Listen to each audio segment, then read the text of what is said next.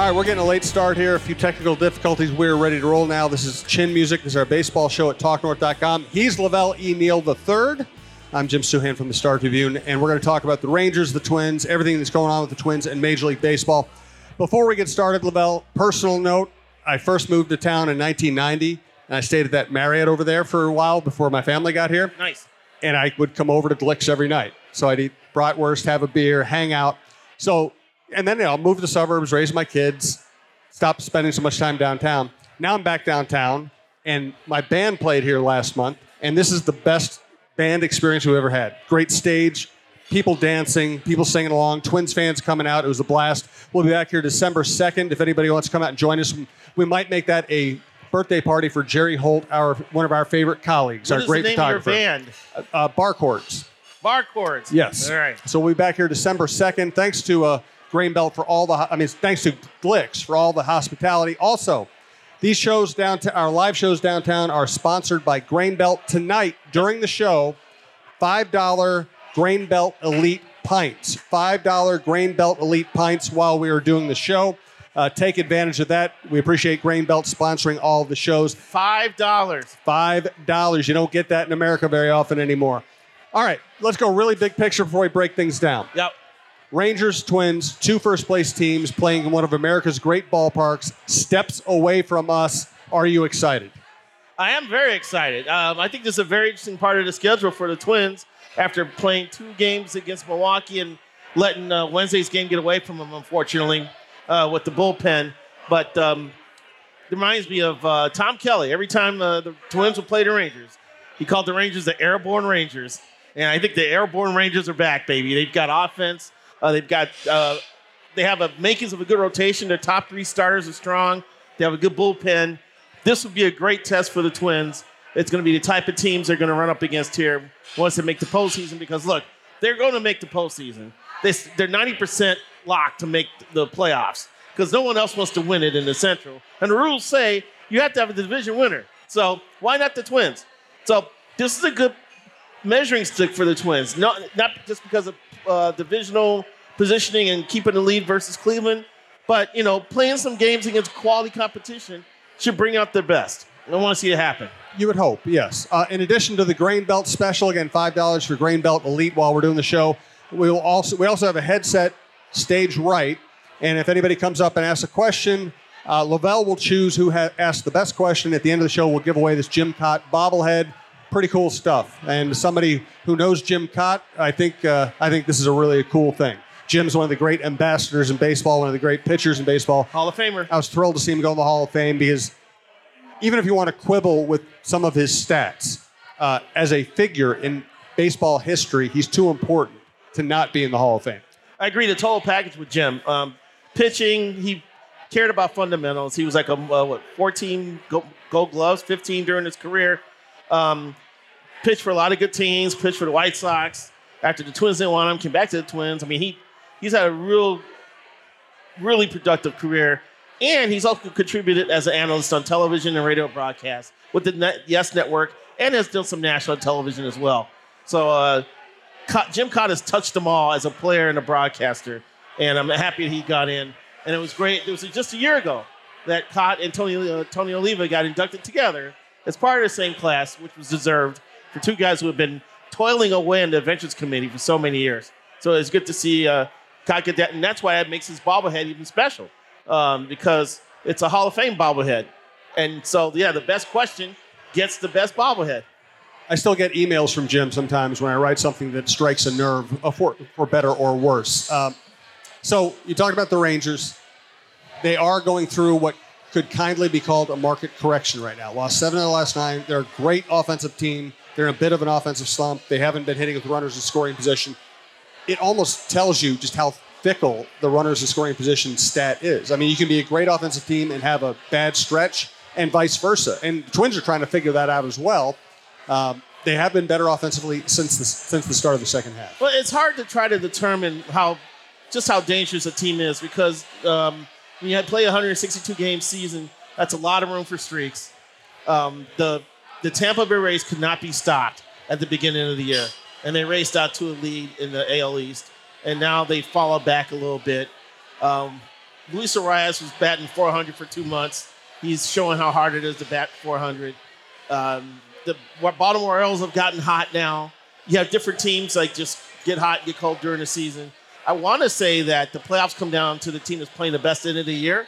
But then I started thinking about 06. The Twins played out of their minds um, after June 8th, uh, won the division, and then got to the playoffs and just stopped playing winning baseball. So I don't even know what to say to think when it comes to who's hot or not going into September, or coming out of September. All you know is that it's not who you play in this game, is when you catch them. And right now, the Twins are catching uh, Texas, and then when they're not playing their best. Here's what I find fascinating about this Twins team great rotation, but some guys who, you know, either coming off injuries or dealing with a heavy workload. Right. Great closer, shallow bullpen right now.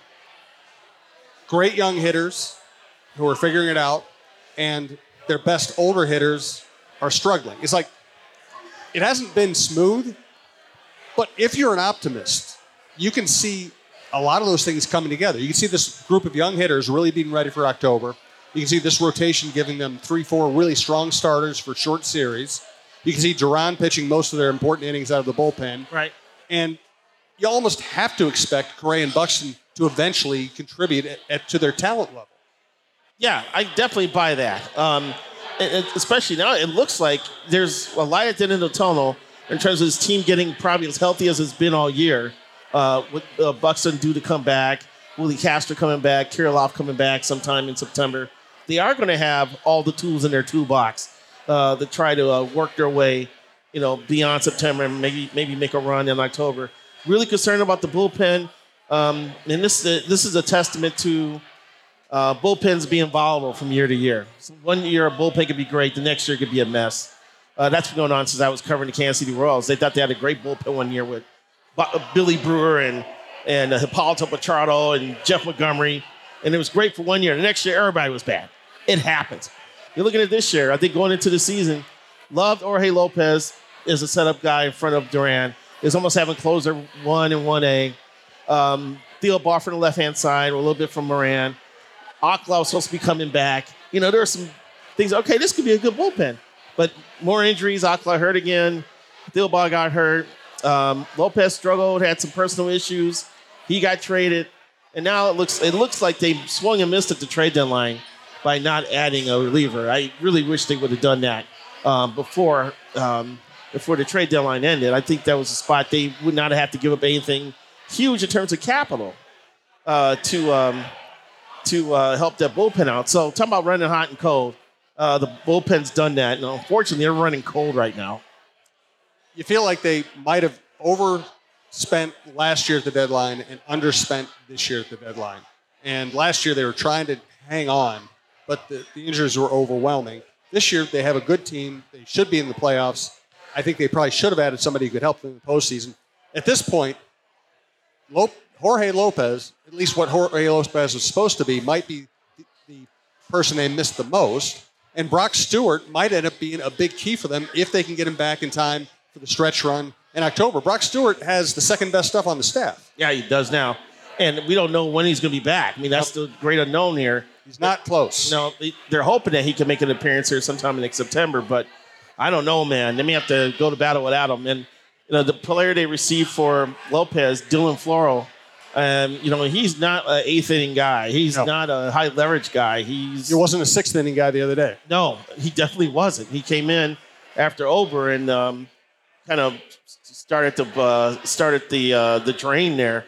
Uh, but yeah, they got some holes there. They, they need someone to step up from within and, and become a factor. I'm really curious to see how Rocco handles his bullpen once he gets into October, and who's going to go in go into that bullpen. Um, you could argue that Kenta Maeda is their third best starter right now, but he would, could be more effective as a reliever in the postseason, which he's done before with the Dodgers.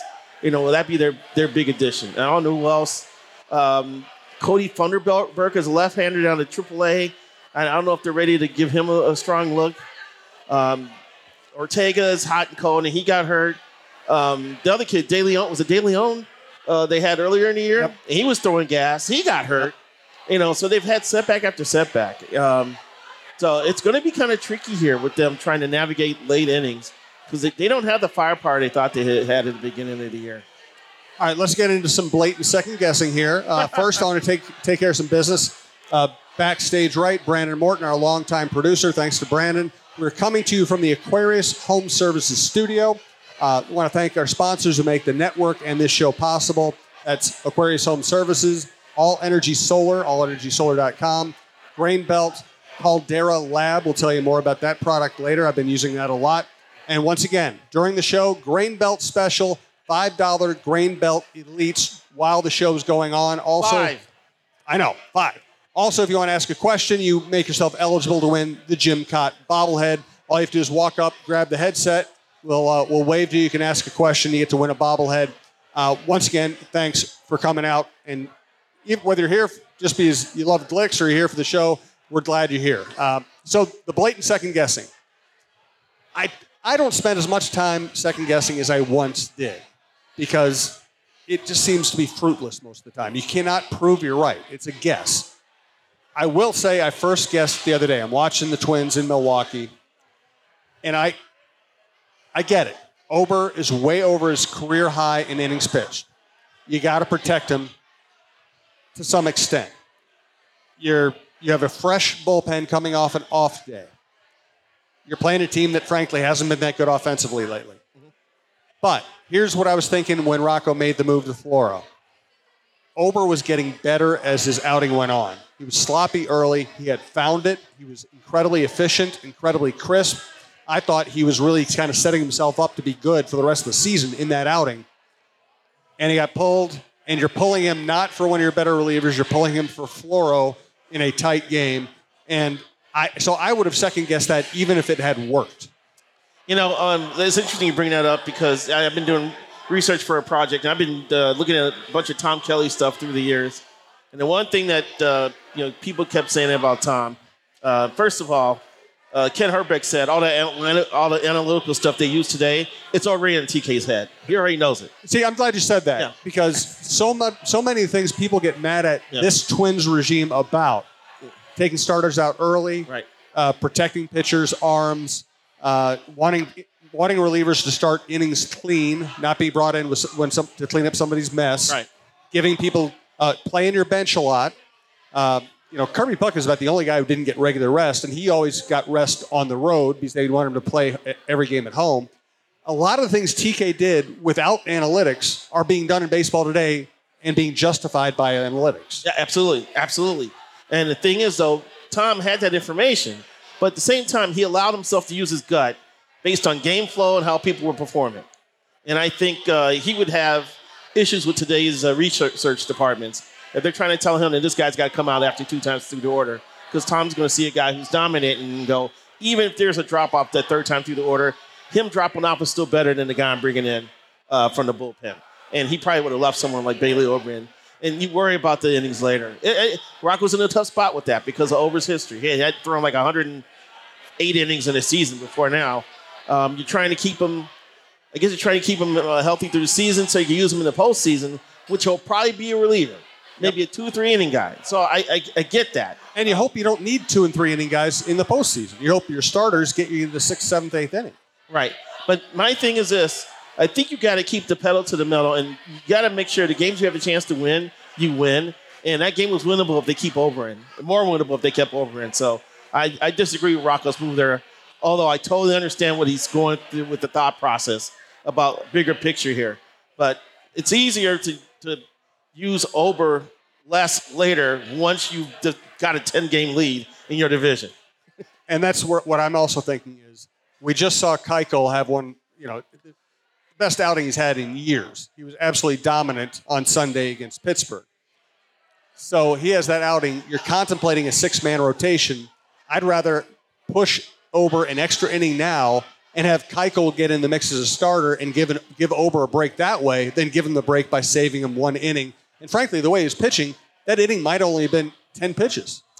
Absolutely, absolutely. And I think that's a really good idea uh, because uh, you got a guy Keuchel whose arm is he's refreshed, he's ready to go. You can blow him out. I don't want to say blow out. That's the wrong phrase, but you can use this guy. You can use him as much as, as you much want. as you want. Yeah, if he's rolling in the eighth inning, I mean, we watched the, the perfect game in the seventh inning and, and first batter.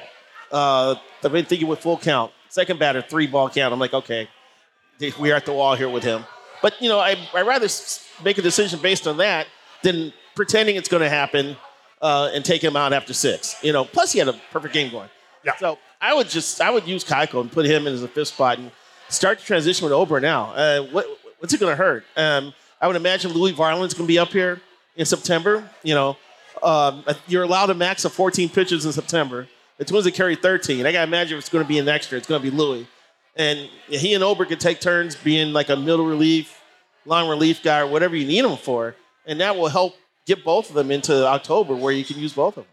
I would go six starters as long as Ober can, is pitching well, and he pitched well the other day. And then I would call up Varland as a combo pitcher, whatever you need. I, I will say this: we all love Louis.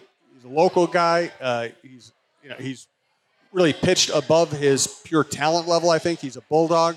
He's got a 4.70 ERA in, in AAA. It's not pretend he's like a savior. Right. He's just a nice extra arm to have. He has pitched better lately. Um, he was getting knocked around a little bit, and he's made adjustments the last two starts. Yeah. and he's been effective. But uh, you raise an interesting issue too um, uh, uh, about moving forward with, with this rotation. The other thing too is, you know, I think they're thinking about their not just Ober, but in case the entire rotation. I think is uh, part of their consideration about going six man, um, even helping Lopez out. Uh, my idea. Sonny Gray, you know, I, Sonny Gray is an interesting case this year because to me he's like the best competitor of that rotation. He's like a bull. He's the feistiest. Guy. Yes, he's definitely the feistiest one. Um, but it seems like Rocco's leash with him has been shorter when, with, than with some of the other guys. So he sees something in Sonny that gets him, gives him pause uh, once he gets in the sixth or seventh inning. Um, so that that's just observation. and I don't know what the I don't know what's behind that. I'd like to get a better feeling for that. Um, but so when I'm thinking when I think about possibly going to a six man, I'm wondering if that would also have Sonny Gray under consideration too to make sure you know he's rested or as, as much as he can be for the postseason. I, I will defend Rocco on that one in that it feels I'd have to look up the actual stats. I'm just going off feel right now it feels like to me when Sonny pushes himself, it doesn't always end well. You know, he's kind of, he's not a big guy. He's kind of a no. maximum effort uh, motion guy, and I feel like once he when he starts losing it, he can lose it really fast. I can see that. I can see that. Plus, we throw six different pitches. You know, so I, he's hard to command six pitches throughout the game. Well, mentally, he's probably going bananas every game, trying to figure out which of the six work and which one of the six he's going to use in this situation. And and it may be a mental thing with him too. Um, but I, I love watching him pitch because I think even when he misses the plate, he misses it with purpose. You know, I think every pitch has a purpose with him. He doesn't yeah. he doesn't get mechanically out of whack too often. Um, he doesn't give away pitches too often. He doesn't give in to batters at all. Um, I just think he's kind of a mini bulldog out there. Man, when Roy's on the show, we seem to talk hitting. When Roy's not on the show, we seem to talk a lot of pitching. How about that? Uh, so, but let's talk a couple of pitches here. Let me let me take care of some business, and then we'll come back and talk about Pablo Lopez, Dallas Keuchel, and some other pitchers. Uh, once again, this is Chin Music. This is our part of TalkNorth.com. We have John Krasinski show, with the Russo show. Uh, we have Viking Update. We have Jeff Diamond show, John Millea's prep show, a lot of hockey, outdoor content, tons of sports. Mike Grimm's Go Gopher podcast.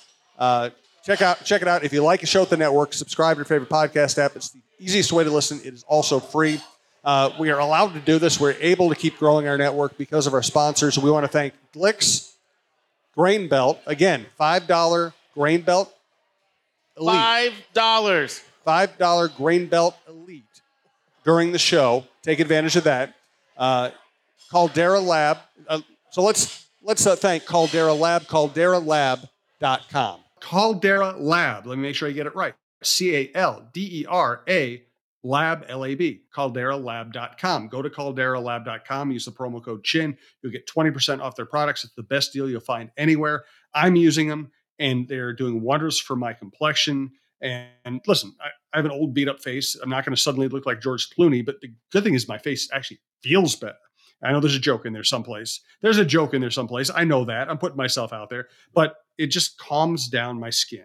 And, you know, everybody brushes their teeth every day, right? So why not uh, just buy their product, put it next on your sink, next to your toothbrush, and right after you brush your teeth, put this stuff on your skin. It's going to smooth things out. It's going to make it look better. It's going to make it feel better. It's going to cut down on things like blackheads and breakouts. Uh, listen, we know that first impressions matter. And if you're not taking care of your skin, that's going to be the first thing someone notices. And they're either instantly even think that you're way older than you are. You just don't care about your appearance. Show them that you do and make a great first impression with Caldera Lab. Again, calderalab.com, promo code CHIN, 20% off. It's a great deal. Thanks also All Energy Solar, allenergysolar.com. All Energy Solar, longtime sponsor. All Energy Solar panel installations are done right and made easy thanks to more than 14 years of experience in Minnesota and beyond. All Energy Solar is ready to take any solar project from design to installation and everything in between. Find out more about going solar at allenergysolar.com slash coach. Uh, or just find out more about what all, what solar can do for you in either your home or business going to allenergysolar.com. And we're coming to you from the Aquarius Home Services studio. Thanks to Aquarius Home Services. Scott for Aquarius Home Services. Between the heat waves and poor air quality, have you noticed how much time we're spending indoors this summer? It can make you wonder about your home's air quality. Good news Aquarius is providing a free indoor air purification system with the purchase of a new AC and furnace system. Remove and reduce allergens, mold, and even viruses. Amazing indoor air is just a click away at AquariusHomeservices.com. Aquarius, earning the right to be recommended. And thanks again to our longtime producer, Brandon Morton. All right, so I think a storyline that is getting buried because Twins fans have some consternation about the direction of the team uh, because this has been a daily drama. Pablo Lopez has maybe been the best pitcher in baseball over the last month. No, it's been ridiculous. It's like 0.36 ERA over like the last month. He's got was it a 22 inning scoreless streak? Yeah, yeah, something like that. So it's been fantastic. And this is this is the guy uh, that the Twins were looking for when they traded for him. And uh, early in the season, he would cruise and have like one blow up inning, but he's eliminated that now. And it's just a pleasure to watch. Uh, the best changeup in the game. He knows what he's doing out there. He sets up hitters. He's got a little velocity to that fastball too. Um, it's just he's just really entertaining to watch. And uh, we saw glimpses of it early. That game against the White Sox, where I think he, they scored him in the first inning, and he retired like the next 23 batters or something like that you saw everything he could be, and he's been that for for this team. Um, and I have no problems with him being the number one starter going into the postseason. I, I'm entertained every time I watch this man pitch, and I think it was a good deal. I think uh, it's easy to second guess right off the bat, but a lot of times when you make a trade, you're not going to find out about it till two, three, four years down the road. You know, and the Twins get did get two prospects back. They were not going to trade for Lopez unless they're getting prospects back, and so uh, they got two guys, and if one, if one of them makes the majors, and Pablo Lopez pitches the way he is right now, that's a win for the Twins. Well, no doubt about it. I mean, and I this, I hope Luis, uh, Luis Arraez bats 330 every year. Yeah, or 390. He, right now he's hitting 355. He's been a wonderful player, 854 OPS. Uh, he's the kind of guy you root for. Here's the thing Pablo Lopez is also the kind of guy you root for. Yes. Um, he didn't try to get the last dollar in the contract negotiations. He just made it clear that he wanted to be here. Uh, he gets the deal done, and he's just a pleasant figure around that clubhouse. He wants people to like him. He wants he does all kinds of things with fans. Uh, he, it was his idea to bring out the home run jacket. You know, he, he's in, you can tell he's invested, and he combined great attitude, right, great personality, great pitch mix, uh, excellent spin rate, big strong pitcher's body, yes. history of good health uh, wanting the ball, and then surging when his team absolutely needed him the most. You know, I love Louis Arraez too, but this is it's hard to get some team to trade you your ace, and they were able to do that. And this is what they've been doing. You know, you know, the, the Falvey prospect train has not been uh, very productive yet in terms of developing. In terms of pitching. In, ter- ter- right. in terms of developing starting pitching. Um, and we, we've learned now that you probably need to start with 10 or 11 good prospects and hope that three of them make it uh, up the ladder to the majors. But they saw that, and at least they made attempts to try to fill out their rotation using their other prospects as resources. Yes, they traded a potential frontline guy in Chase Petty. Yes, they traded Juan Encarnacion Strand and Spencer Steer uh, for Tyler Molly, Mahle, which did not work, which is unfortunate. But that's the risk you make when you make a deal like this. But um, yeah, Lopez is the type of guy. And the other thing about Pablo, we like too, he's a student of the game. He studies in between starts. He's as well prepared as anyone in the game when he takes the mound. It's just he he's the embodiment of what you want from a frontline starter. Um, so um, I, it's it's I think it's a great move for the Twins. I think it sets them up nicely for the future. uh, knowing who their number one guy is. Now you just got to figure out how to maintain a rotation behind them. This reminds me of when Brian Billick got hired as the Ravens coach because he was an offensive coordinator of a great offense, and then his team won a world a, Super Bowl with defense. You know, it was like it, really had nothing to do with his offensive scheme. They Right. won because of a defense, a great defensive players, and a great defensive coordinator. Now you see, Falvey got hired here because Cleveland is so good at drafting and developing starting pitchers, and Derek has yet to really draft and develop quality starting pitchers here. But he's traded for them because this organization has been so good at drafting and developing hitters that they've had a surplus of hitters they've been able Yes. to trade. Yes, and you look at you look at um, Royce Lewis and Jose Miranda's a triple A, but you understood why they were willing to trade Encarnacion Strand. You look at Edouard Julien at second. You understand why they were willing to trade Spencer Steer. So you get that. And Brooks Lee is on the way. Yeah, exactly. And believe it or not, Austin Martin is resurrecting his career right now in St. Paul. Well, they tried to make him a power hitter, and that's not what he is. Right. So he's gonna. It's probably gonna happen organically with him. Organically with him, he's gonna get up here. He's gonna stick to his game, and then as he gets some more wisdom and some more experience, and maybe get a little more man muscles in him, maybe you'll see a few go over the fence. But they tried to force the issue. It didn't work. So uh, it happens. He's still a good prospect. Um, also, want to point out one more thing about Lopez. Another reason I like him too is that he's renting Luis Arraez' uh, condo here in the Twin Cities, which I think is awesome. Two, two great Venezuelan ball players. yep. Uh, so, what's your assessment of Keuchel? We've seen him pretty good one start, really bad the second start, and incredibly good the third start. Where's where do you think the, the truth lies with him? I may be up and down with him. Um, I talked to a couple of um, talent evaluators about Keuchel, and they were like, they were both expressed concern about his stuff playing in the majors. They saw what he was doing in St. Paul for the Saints. They worried about it ca- carrying up here. You know, he goes against everything that's going on in baseball right now. He's a single ball pitcher, heavy sinker. If he touches 89, he's probably overthrowing. You know, he's more 87, 88, but he gets ground balls. He gets a complete ton of ground balls, and that's how he's going to. Actually, defenders are going to love him because they're going to put the ball in play. They're going to stay on their toes and stay active, and games are going to kind of breeze by with him. But I think there's going to be times when he gets the ball up a little bit, or a professional, you know, the really seasoned hitters are going to make him bring that sinker up, you know, and take advantage of him that way. Um, and it's going to look ugly at times. So I think it's going to be hot and cold for the rest of the year. For a team that struggled offensively for so long, now you look at them and they're this is a really strange development. They're worried about having too many bats. Or maybe they're not worried. We're worried about them having too many bats. So Buxton's going to come back. Kirilloff's going to come back. Polanco's already back. Royce Lewis is up. What's the optimal playoff game one lineup for this team? if he's hitting, and when I say if he's hitting, I'm, I'll accept 250. But if he's hitting some, then Buxton's in center field to me. Uh, if he comes up to September and apparently he's going to play center field a couple times a week, and if he's still not hitting, have to, if I'm Rocco, I said, Buck, this is September. This is the merit system at this point. I just can't give you a bats because you made the All Star team last year and that you signed a $15 million a year contract this year. Uh, we need production. And things are going fairly well when we had the DH spot loosened up. So I, I'm going to have to make you a spot player here, man, if you're not going to hit. You know, it's going to be hard for him to swallow. But you got to win games. It's bleep in September. We, we've, had, we've had five months to get your bleep together. We can't sit back and wait. So um, I want Buxton in center. I Brandon want- appreciates you bleeping yourself, by the way. Saves him some work, yes. Uh, I want Lewis at, at third.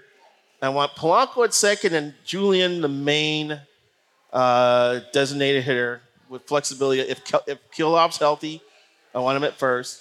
And I'm taking Wallner over Gallo, Gallo in, in left field. And Max Kepler, who I apologized to in the papers yesterday, can start in right field for me. All right, I'm sorry, Max. Once again, it was my fault for trying to run you out of town. I was wrong. I think if Buxton can play center field the way he's capable of playing center field, he's out there. He's as good as Michael Taylor is. Buxton's even better. Um, I think if Buxton can't play center field, I think you could see Buxton against left-handed pitcher and Julien against right-handed pitcher at DH. Yeah, I definitely could see that too. And I, and uh, yeah, I mean, if is hitting 220, which is Michael Taylor, I mean, you'd rather have Buxton out there because there, there's, there's more of a power threat, and he's faster than Taylor too. Uh, Taylor made a weird error yesterday too. I- He did, and they were they were hey they were sli- we were talking about the bullpen, but they also made about three bad plays in the field behind those guys that led to run scoring. and it really stinks because they lost a one-run game. That uh, they came. I think they led, lost the lead, came back and led again, and lost the lead. And those are the tough ones to, to, to shake loose from. But uh, you got to move forward, man. But uh, I have no problems with Buxton being in the lineup if he's hit, if he's just being functional at the plate, and maybe playing in the outfield a couple times a week will free his mind and it will carry over to his offense. That's the only thing I can think of. What I was told by some people in the Twins organization is that Buxton did not adapt well to being a DH because he just never got into a productive routine. Um, he would, let's say he went, came up in the first inning and struck out. He would go back into the clubhouse and I don't. I hate the word. Maybe the word "pout" is too strong, but he would go back there and feel sorry for himself. He would go back there and not be do anything to keep himself loose. So then he's putting all this pressure on the next at bat, and you can't try too hard in baseball. It doesn't work that Yeah. way at the plate. Uh, when he plays center field, it loosens him up. It, it clears his head. Uh, it, that wasn't happening with him as a DH. I don't think he has the mentality to be a DH. So I want him in center field to see. A, because he's a great center fielder, but also because I think he'll hit more there. Right, right, and that's the belief too. That once his mind is clear, that he'll be more productive. And I, I, I wonder if Buck even decide, even thought about call, picking up the phone and calling uh, Papa Obama squad himself, uh, Nelson Cruz, asking, "What did you do as a DH? How'd you what you do between innings?" And now, more I'm thinking about this, why haven't the Twins hired Nelson Cruz as an extra hitting coach? The the, the Detroit Tigers, I didn't know- Extra hitting coach. How about the main hitting coach? Oh, yeah, well, you're right about that. I went over to talk to James Rowson when Detroit was in town. He's the assistant hitting coach. They have two other hitting coaches on the major league staff. Okay, so you you could find some room for Nelson Cruz just for uh, clubhouse uh, clubhouse camaraderie and chemistry, and he'll maybe screw some head, heads on the right about hitting. I still want to see James Rowson here next year. I do too. I do too. Um, and I got some pushback from a couple of readers like, oh, 2019 was so long ago. Sorry, there are guys. Doesn't who- matter. Some guys are in a great frame of mind working under Rowson, and he hasn't lost that ability. and I, I think there are always a lot of uh, a lot of str- a lot of misconceptions about major league hitting coaches. They're not taking somebody and and stripping them down and building them back up. They're just trying to get them to be ready for the next game. And Rowson, because of his personality, his charisma, the way he connects with people, he puts people in a good frame of mind. When he and that's that's the main part of that job. Yes. Yeah, he used to crack jokes about the next the, the opposing pitcher and stuff, Yeah. having a bright red nose and things like that, and stupid stuff that would make everybody chuckle, but they make them relax, you know. And you have to be a part psychologist when you're one of these coaches here. Or all psychologists. Yeah, yeah, exactly. That's true. To, to just make sure, because you don't want people thinking about. They, they're supposed to go up and read and react when you get in the box. You shouldn't be working on your swings in between pitches. You know, you shouldn't be taking time out to try to figure out how. You want to be able to have an idea of how you're going to be, be approached. But when it's time to hit the ball, you just let your mechanics take over that you've already worked on before the game, and you have the freedom to recognize pitches quick and, and attack the baseball. And you know, sometimes, especially with more hitters than one on this team, it seems like um, they're always a step behind when it come when they're at the plate. All right, one more one baseball topic here. Shohei Ohtani blows Oh. out his UCL. What a disaster for the Angels. They decide not to trade him, try to compete. They're not going to make the playoffs, and now Ohtani's hurt. Uh, I just can't imagine a worse scenario for them. It's bad for baseball. Um, I think he was he was a unicorn. He was one everybody wanted to see perform, either if it's at the plate or it's uh, from the mound. And the thing about the Ohtani, I felt bad for the Angels because I believe that they were in a tough, tough spot at the trade deadline, even thinking about trading him because if you're Ohtani and you're Ohtani's agent, you are going to go on the free agent market after the season. You're going to see what teams have to offer. You're going to go wine and dine and see what their best offer is. Teams have the time to uh, put together a plan of attack to clear off the clear, clear payroll off if you if you want to add a fifty million dollar a year salary. So if you trade Ohtani in June, you're not going to get back maximum value for him because a team that adds him is probably looking at this. He's going to play here for two months and he's going to be gone. So what are they going to give up for him? So even I just thought the Angels were in a tough spot there because they weren't going to get uh, as much as they could uh, for for Ohtani just because of the contract that's going to be attached to him. So um, they decided to keep him, and this happens. Um, that they've they're battling. They've been snake bit a little bit. You know, Mike Trout having a couple injury issues. Uh, not having their pitching develop the way they wanted it to. It's uh, it's been a tough go over there for the Angels, and um, and now they're gonna have Ohtani just walk, or maybe he'll come back if they offer him sixty million a year. I don't know, but what do you do now if you're a team? You're signing Ohtani for you're paying him free money for a year to rehab, and then you'll see him in 2024. You know, I mean 2025. Um, how's that going to affect what you're willing to give up for him? Are you going to say, look, we'll pay you $10 million next year to rehab, and then you'll make you'll make 50 or 60 a year after that? I don't know. What we what we know is somebody like him, somebody will overpay. Somebody will get excited. And you know what? It might be the Mets owner.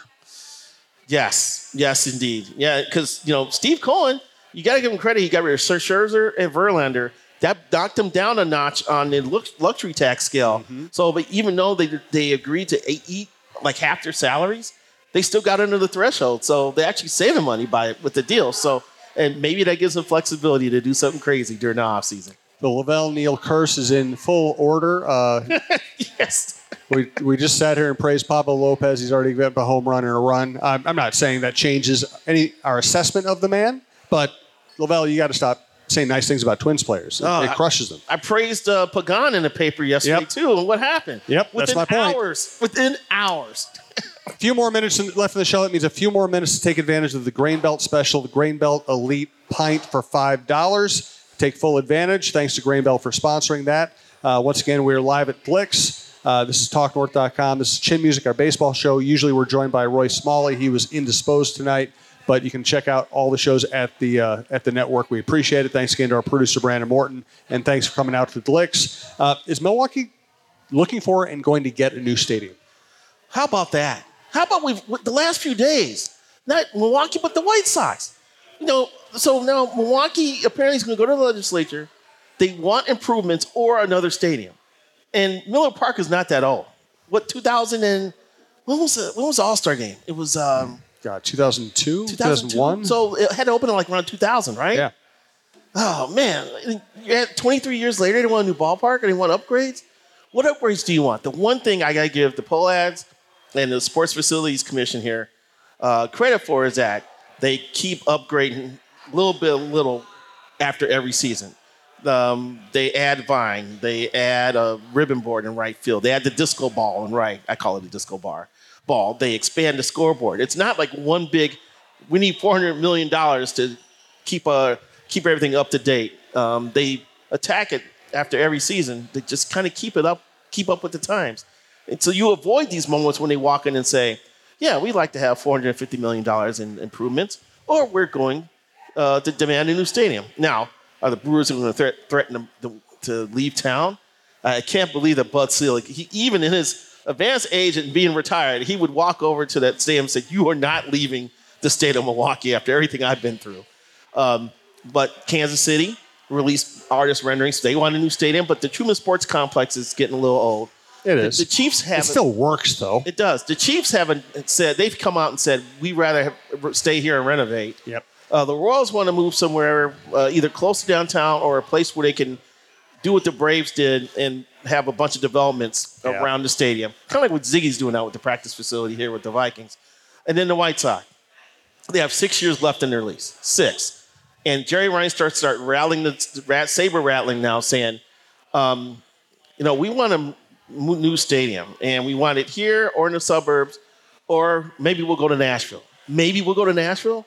Uh, it just it just baffles me. And Jerry brought this on himself. He built a bad ballpark. Well, I want to say bad ballpark. He built a stale, unappealing, antiseptic ballpark. He built the last ballpark that wasn't a great ballpark. But they to- they gave him, they showed him plans for what Camden Yards was going to be. We, you can do this, Jerry. No, no, no. I just want a stadium. Well, they were behind the eight ball as soon as it opened. And they, they spent millions renovating. They chopped off the top five rows. It actually looks halfway decent now. Yeah. And the concession game is probably one of the best in the league. But, you know, I'm sure Jerry wants, when it comes down, it's all about Jerry. He threatened to move the White Sox to St. Petersburg. Now he's going to use Nashville as leverage. I wouldn't be surprised if he sells the team and doesn't care anymore and just cashes out. He only paid 120 million for that franchise. It's now worth like two and a half billion. Be bad news for the Twins if he sold because I think he runs a bad baseball operation. Yeah, he doesn't know how to hire the right people, and he's incredibly loyal to a fault. Because Kenny Williams has been with the organization for over 30 years, starting yes. when he was with a player. was a player. Rick Hahn goes back to 05. He was working under uh, Kenny Williams. Um, he brought back Tony La Russa. Oh, now as, as we look back now, La Russa wasn't the problem last year. I know. The problem was the, the weeds were already in the garden uh, by the time Tony got there. And he didn't have a big enough of a hole to drag drag him out with. So uh, they they probably that manager's probably gonna be one and done too. That place needs a plunger. All right, let's get a final thought from Lavelle. Thanks to everyone once again. Uh, always great to be at Gluek's. My band will be here December 2nd. Uh, that will be fun. It was a blast last time we were here as well. And again, uh, Jerry Holt, by the way, Jerry Holt was the photographer on the uh, piece I did on Gerard Hughes that's online now and in the paper tomorrow. Jerry's one of the great photographers uh, in America. So uh, always great working with Jerry. So give me a final thought on anything on the Twin Cities sports scene that you like, Lavelle. Anything in the sports scene? Yes. Um, I should have given you more lead lead time here. I no, I know what I want. To, I want to know what I want to talk about now because I talked to you about it Sunday in the press box. When I saw on Twitter Kendrick Perkins announced that Anthony Edwards is going to Yep. be the the future face of the NBA, I was like, oh boy, here we go. And then I got online and started reading stories, and Steve Kerr is gushing over Anthony. He said, we're not running plays for him. He's scoring 30 points. Um, he has taken his game to another level, and now he's getting national and international. He's going to use this tournament to get international recognition for being one of the elite players on the globe here, and that that helps the Wolves in so many different ways because Karl-Anthony Towns is not an alpha. Um, it's better. He's better off being a competent sidekick. He's better off being. All right, I'm not trying to get too far on my skis. He's, he's better off being Scottie Pippen and Michael Jordan. Okay, you're, trying you're over your skis. to, to, to, run to, to be the, the the big dog in that club in that locker room. So this is great, and I also think that he'll Anthony Edwards may start to get some foul calls that have not been called on him the first three years of his career for some reason. Now maybe he's getting the recognition. Everybody's like, okay, there's a superstar in Anthony Edwards. Well, you got to make sure he's taken care of. All right, now we're gonna start calling fouls. So this is a win-win here. This is a great showcase for Ant. If he can stay healthy, he's going to put up numbers, and it's going to lead to a lot of energy going into the next Wolf season. All right, I'll piggyback on that. Uh, my last thought will be on two other great Twin Cities athletes. Uh, Justin Jefferson, the way he's handled himself this summer in the middle of a contract organ, uh, negotiation, showing up, not holding in, not holding out, not complaining about it. Uh, I was out there the other day, he was signing autographs to all the kids and dancing for them. Uh, and then, then Royce Lewis, uh, one of the most engaging, polite, fun young athletes I've ever been around, and I think he's a great player as well. Uh, this this market is actually set pretty well with great young superstars. Yeah, you include a uh, Kaprizov with the Wild, who's what 26, 27. He's on the old old side of that group, but uh, you got a guy who go. They could be the one of those four. Either either one of those guys, each one of those guys could be the toast of the town. Every year when their sport, when the baseball starts, it could be Lewis. Basketball starts, it could be Ant. Football, Justin. Hockey, Kaprizov. It's- And Napheesa Collier, and who's still Collier young, and she's a great player. and it's awesome. She's come back after her family expansion project, and Yes. she is uh, uh, leading the, the the Lynx to the playoffs. I I predicting they're going to make the playoffs after everything that happened last year. The disaster that team was, they're going to be in the postseason. They will. Uh, last note from Gluek's. Uh, I live in downtown Minneapolis. I walk over to Gluek's. I walk to Target Field, Target Center, U.S. Bank Stadium. I walk to plays, concerts, uh, restaurants, North Loop, Northeast, downtown. Uh, I know you. It's really easy to, if you live outstate, to be afraid to come downtown. I, I've been downtown. The place is packed on Friday nights. It's packed on Saturday nights. It's packed for events. They're closing off certain streets so they can have street fairs. Uh, during the day, there are food trucks. This is a great place to walk around. Just if you come down, show some common sense. Stick with crowds. Stick to well-lighted places. Go to the crowded bars. You'll be absolutely fine, just like I am all the time. I highly recommend coming down to downtown Minneapolis. And when you're down here, stop by Gluek's. Uh, so, hey, thanks to everyone who was here. Thanks to our producer, Brandon Morton. And all the rest of the shows for the uh, rest of this, this stretch run will be at talknorth.com.